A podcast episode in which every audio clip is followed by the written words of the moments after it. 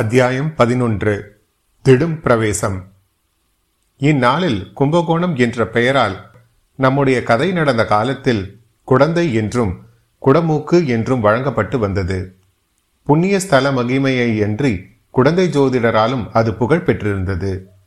குடந்தைக்கு சற்று தூரத்தில் தென்மேற்கு திசையில் சோழர்களின் இடைக்கால தலைநகரமான பழையாறை வானை அளவிலான அரண்மனை மாடங்களாலும் ஆலய கோபுரங்களாலும் கம்பீரமாக காட்சியளித்துக் கொண்டிருந்தது.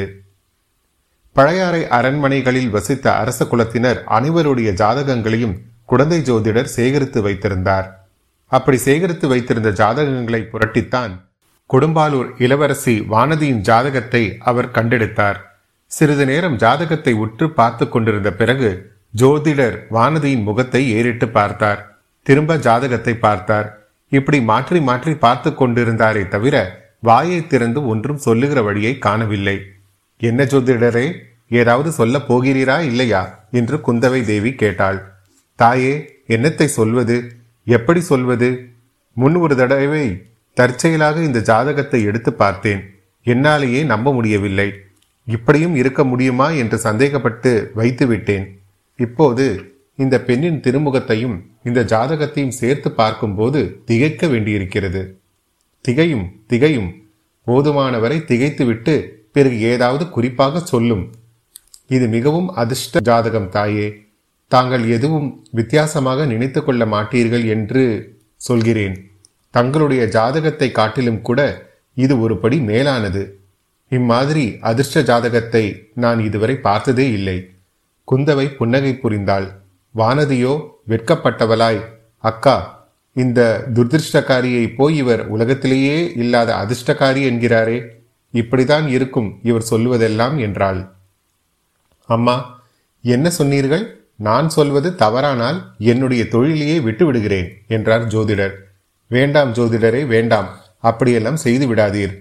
ஏதோ 4 பேருக்கு நல்ல வார்த்தை சொல்லி கொண்டிரும். ஆனால் வெறுமனே பொதுப்படையாக சொல்கிறீரே தவிர குறிப்பாக ஒன்றும் சொல்லவில்லையே.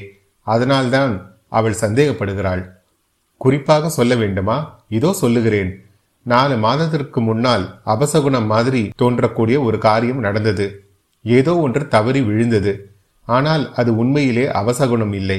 அதிலிருந்துதான் இந்த கோமகளுக்கு எல்லா அதிர்ஷ்டங்களும் வரப்போகின்றன. வானதி, நான் என்ன சொன்னேன் பார்த்தாயா என்றாள் குந்தவை தேவி. முன்னாடியே இவருக்கு நீங்கள் சொல்லி வைத்தீர்கள் போலிருக்கிறது என்றாள் வானதி. பார்த்தீரா ஜோதிடரே இந்த பெண்ணின் பேச்சை? பேசட்டும் தாயே, இப்போது எது வேண்டுமானாலும் பேசட்டும். நாளைக்கு மன்னர் மன்னனை மணந்து கொண்டு... அப்படி சொல்லுங்கள். இளம் பெண்களிடம் கல்யாணத்தை பற்றி பேசினால் அல்லவா அவர்கள் சந்தோஷப்பட்டு கேட்டுக்கொண்டிருப்பார்கள். அதைத்தான் நானும் சொல்ல வருகிறேன். தாயே, திடுதுப்பென்று கல்யாண பேச்சை எடுத்து விடக்கூடாதல்லவா? எடுத்தால் இந்த கிழவனுக்கு புத்தி கெட்டுவிட்டது என்று சொல்லி விடுவார்கள். இவளுக்கு புருஷன் எங்கிருந்து வருவான்? எப்போது வருவான்? அவனுக்கு என்ன அடையாளம்? ஜாதகத்திலிருந்து இதையெல்லாம் சொல்ல முடியுமா ஜோதிடரே? ஆஹா, சொல்ல முடியாமல் என்ன, நன்றாக சொல்ல முடியும் என்று கூறிவிட்டு ஜோதிடர் ஜாதகத்தை மறுபடியும் கவனித்து பார்த்தாரோ அல்லது கவனித்து பார்ப்பது போல் அவர் பாசாங்குதான் செய்தாரோ நமக்கு தெரியாது.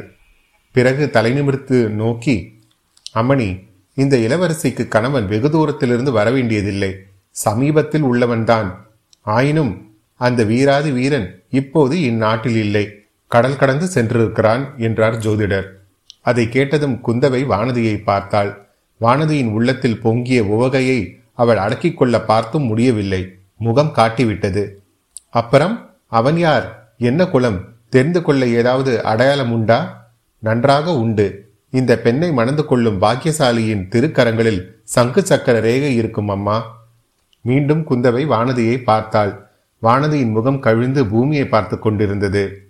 அப்படியானால் அவளுடைய கைகளிலும் ஏதோ அடையாளம் ரேகை இருக்குமல்லவா என்றால் குந்தவை பிராட்டி. தாயே, அவளுடைய பாதங்களை எப்போதாவது தாங்கள் பார்த்ததுண்டா? ஏன் ஜோதிடரே, இது என்ன வார்த்தை? அவளுடைய காலை பிடிக்கும்படி என்னை சொல்கிறீரா? இல்லை, அப்படியெல்லாம் நாம் சொல்லவில்லை. ஆனால் ஒரு காலத்தில் 1000 மன்னர்குல பெண்கள், பட்ட மகிழ்ச்சிகள், அரசலங்குமரிகள், ராணிகள், மகாராணிகள் இந்த பெண்ணரசியின் பாதங்களை தொடும் பாக்கியத்துக்காக தவம் கிடப்பார்கள் தாயே. அக்கா, இந்த கிழவர் என்னை பரிகாசம் செய்கிறார், இதற்காகவா என்னை இங்கே அழைத்து வந்தீர்கள்? எழுந்திருங்கள், போகலாம் என்று உண்மையாகவே பொங்கி வந்த கோபத்துடன் கூறினாள் வானதி. நீ என்னத்துக்கு பதறியடிக்கிறாய் பெண்ணே? அவர் ஏதாவது சொல்லி கொண்டு போகட்டும். நான் ஏதாவது சொல்லிவிடவில்லை, எல்லாம் இந்த ஜாதகத்தில் குறிப்பிட்டிருப்பதை தான் சொல்லுகிறேன். பாதத்தாமரை என்று ஏதோ கவிகள் உபசாரமாக வர்ணிப்பார்கள். அந்த பெண்ணின் உள்ளங்காலை சிறிது காட்டச் சொல்லுங்கள், அதில் செந்தாமரை இதழ்களின் ரேகை கட்டாயம் இருக்கும். போதும் ஜோதிடரே, அவளை பற்றி இன்னும் ஏதாவது சொன்னால் என்னை கையை பிடித்து இழுத்து கொண்டு புறப்பட்டு விடுவாள். இவளுக்கு வாய்க்கு போகும் கணவனை பற்றி கொஞ்சம் சொல்லுங்கள்.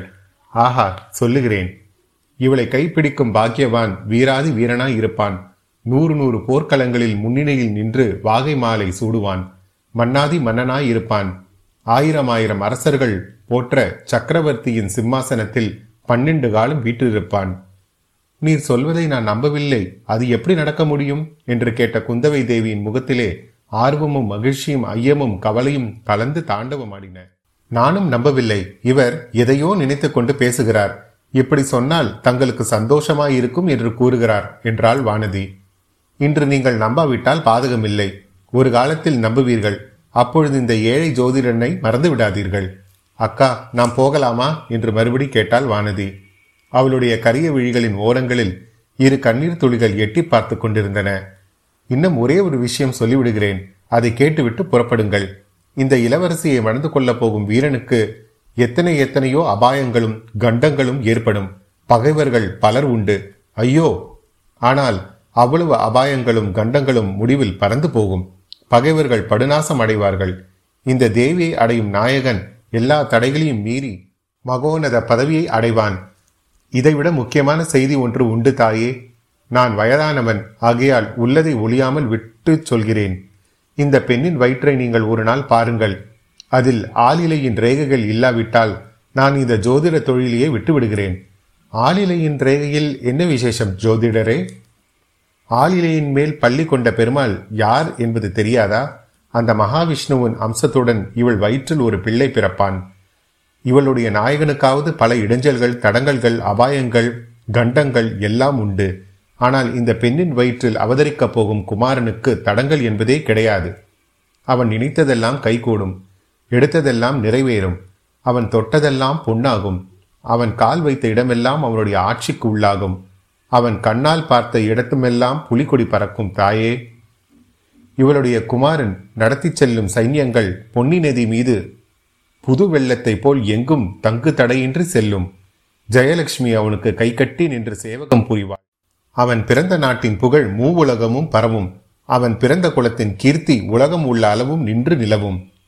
இவ்வாறு ஜோதிடர் ஆவேசம் வந்தவர் போல் சொல்லி வந்தபோது குந்தவை தேவி அவருடைய முகத்தையே பார்த்து கொண்டு அவர் கூறிய வார்த்தைகளை ஒன்றுவிடாமல் விழுங்குபவள் போல் கேட்டுக்கொண்டிருந்தாள். அக்கா என்று தீனமான குரலை கேட்டு திடுக்கிட்டு திரும்பி பார்த்தாள். எனக்கு என்னமோ செய்கிறது என்று மேலும் தீனமாக கூறினாள் வானதி. திடீரென்று மயங்கி தரையில் சாய்ந்தாள். ஜோதிடரே, சீக்கிரம் கொஞ்சம் தண்ணீர் கொண்டு வாருங்கள் என்று குந்தவை சொல்லிவிட்டு வானதியை தூக்கி மடியில் போட்டுக்கொண்டாள். ஜோதிடர் தண்ணீர் கொண்டு வந்தார். குந்தவை தண்ணீரை வாங்கி வானதியின் முகத்தில் தெளித்தாள். ஒன்றும் நேராது அம்மா, கவலைப்படாதீர்கள் என்றாள் ஜோதிடர்.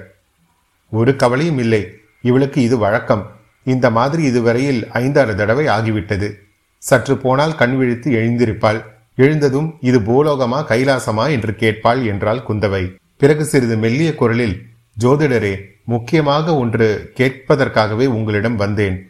நாடு நகரங்களிலே சில காலமாக ஜனங்கள் ஏதேதோ பேசிக்கொள்கிறார்களாமே. வானத்தில் சில நாளாக வால் நட்சத்திரம் தோன்றுகிறதே, இதற்கெல்லாம் உண்மையில் ஏதேனும் பொருள் உண்டா? ராஜ்யத்துக்கு ஏதாவது ஆபத்து உண்டா? மாறுதல், குழப்பம் ஏதேனும் ஏற்படுமா என்று இளைய பிராட்டி கேட்டாள். அதை மட்டும் என்னை கேட்காதீர்கள் தாயே. தேசங்கள், ராஜ்யங்கள், ராஜாங்க நிகழ்ச்சிகள் இவற்றுக்கெல்லாம் ஜாதகமும் கிடையாது, ஜோதிடமும் சொல்ல முடியாது. நான் பயின்ற வித்தையில் இதெல்லாம் வரவில்லை. ஞானிகளும் ரிஷிகளும் மகான்களும் யோகிகளும் ஒருவேளை ஞான திருஷ்டியில் பார்த்து சொல்லலாம். இந்த ஏழைக்கு அந்த சக்தி கிடையாது. ராஜரீக காரியங்களில் நாள், நட்சத்திரம், ஜாதகம், ஜோதிடம் எல்லாம் சக்தியற்று போய்விடுகின்றன. ஜோதிடரே, மிக சாமர்த்தியமாக பேசுகிறீர். ராஜாங்கத்துக்கு ஜாதகம் பார்க்க வேண்டாம், ஆனால் என் தந்தையை பற்றியும் சகோதரர்களை பற்றியும் பார்த்து சொல்லலாம் அல்லவா? அவர்களுடைய ஜாதகங்களை பார்த்தால் ராஜாங்க ஜாதகத்தை பார்ப்பது போல் ஆகிவிடும் அல்லவா? சாவகாசமாக இன்னொரு நாள் பார்த்து சொல்கிறேன் அம்மா. பொதுவாக இது குழப்பங்களுக்கும் அபாயங்களுக்கும் நிறைந்த காலம். எல்லோருமே சிறிது ஜாக்கிரதையாக இருக்க வேண்டியதுதான். ஜோதிடரே, என் தந்தை சக்கரவர்த்தி பழையாறையை விட்டு தஞ்சைக்கு போனதிலிருந்து எனக்கு ஒரே கவலையாய் இருக்கிறது. முன்னமே சொன்னேனே தாயே, மகாராஜாவுக்கு பெரிய கண்டம் இருக்கிறது. தங்கள் குடும்பத்திற்கும் பெரிய அபாயங்கள் இருக்கின்றன. துர்காதேவியின் அருள் மகிமையால் எல்லாம் நிவர்த்தியாகும். அக்கா, நாம் எங்கே இருக்கிறோம் என்று வானதியின் தீன குரல் கேட்டது. குந்தவையின் மடியில் தலை வைத்து படுத்திருந்த வானதி கண்ணிமைகளை வண்டின் சிறகுகள் போல கொட்டி மலர மலர விழித்தாள். கண்மணி, இன்னும் நாம் இந்த பூலோகத்தில் தான் இருக்கிறோம். எழுந்திரு, நம்முடைய குதிரை பூட்டிய ரதத்திலே ஏறிக்கொண்டு அரண்மனைக்கு போகலாம் என்றாள் குந்தவை. வானதி எழுந்து உட்கார்ந்து கொண்டு, நான் மயக்கம் போட்டு விழுந்து விட்டேனா என்றாள். மயக்கம் போடவில்லை, அக்காவின் மடியில் படுத்து கொஞ்சம் தூங்கிவிட்டாய். தாலாட்டு கூட பாடினேனே, அது உன் காதில் விழவில்லையா? கோபிக்காதீர்கள் அக்கா, என்னை அறியாமலே தலை கிருகிருத்து வந்துவிட்டது. கிருகிருக்கும் கிருகிருக்கும். இந்த ஜோதிடர் எனக்கு அப்படி ஜோதிடம் சொல்லி இருந்தால் எனக்கு கூட தான் கிருகிருத்திருக்கும். அதனால் இல்லை அக்கா, இவர் சொன்னதையெல்லாம் நான் நம்பிவிட்டேனா என்ன? நீ நம்பினாயோ நம்பவில்லையோ, ஆனால் ஜோதிடர் பயந்தே போய்விட்டார். உன்னை போன்ற பயந்தாங்கொழியை இனிமேல் எங்கேயும் அழைத்து போகக்கூடாது. நான் தான் ஜோதிடரிடம் வரவில்லை என்று அப்போதே சொன்னேனே, நீங்கள் தானே? என் குற்றம்தான். எழுந்திரு, போகலாம். வாசல் வரையில் 4 அடி நடக்க முடியுமா? இல்லாவிட்டால் இடுப்பில் எடுத்து வைத்து கொண்டு போக வேணுமா? வேண்டாம் வேண்டாம், நன்றாய் நடக்க முடியும்.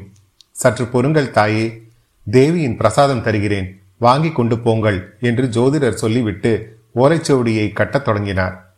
ஜோதிடரே, எனக்கு என்னவெல்லாமோ சொன்னீர்கள், அக்காவுக்கு ஒன்றும் சொல்லவில்லையே என்று வானதி கூறினாள்.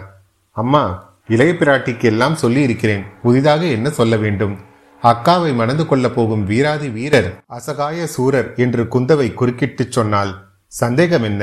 மகா பரிக்கிரமசாலியான ராஜகுமாரர், 32 சாமுத்திரிகா லட்சணமும் பொருந்தியவர். புத்தியில் பிரகஸ்வதி, வித்தையில் சரஸ்வதி, அழகிலே மன்மதன், ஆற்றலிலே அர்ஜுனன். இளைய பிராட்டிக்கு ஏற்ற இந்த சுகுமாரரான ராஜகுமாரர் எங்கிருந்து எப்போது வருவார்? வருவார் தாயே, வருகிறார். கட்டாயம் வரப்போகிறார். அதிசீக்கிரத்திலேயே வருவார். எப்படி வருவார்? குதிரை மேல் வருவாரா? ரதத்தில் ஏறி வருவாரா? யானை மேல் வருவாரா? கால்நடையாக வருவாரா? அல்லது நேரே ஆகாசத்திலிருந்து கூரையை பொத்து கொண்டு வந்து குதிப்பாரா என்று குந்தவை தேவி கேலியாக கேட்டாள். அக்கா, குதிரை காலடி சத்தம் கேட்கிறது என்று வானதி சிறிது பரபரப்புடன் சொன்னாள். ஒருவருக்கும் கேளாதது உனக்கு மாத்திரம் அதிசயமாய் கேட்கும். இல்லை, வேடிக்கைக்கு சொல்லவில்லை, இதோ கேளுங்கள். உண்மையாகவே அப்போது வீதியில் குதிரை ஒன்று விரைந்து வரும் காலடி சத்தம் கேட்டது. கேட்டால் என்னடி, குடந்தை பட்டணத்தில் வீதிகளில் குதிரை போகாமலா இருக்கும் என்றாள் குந்தவை.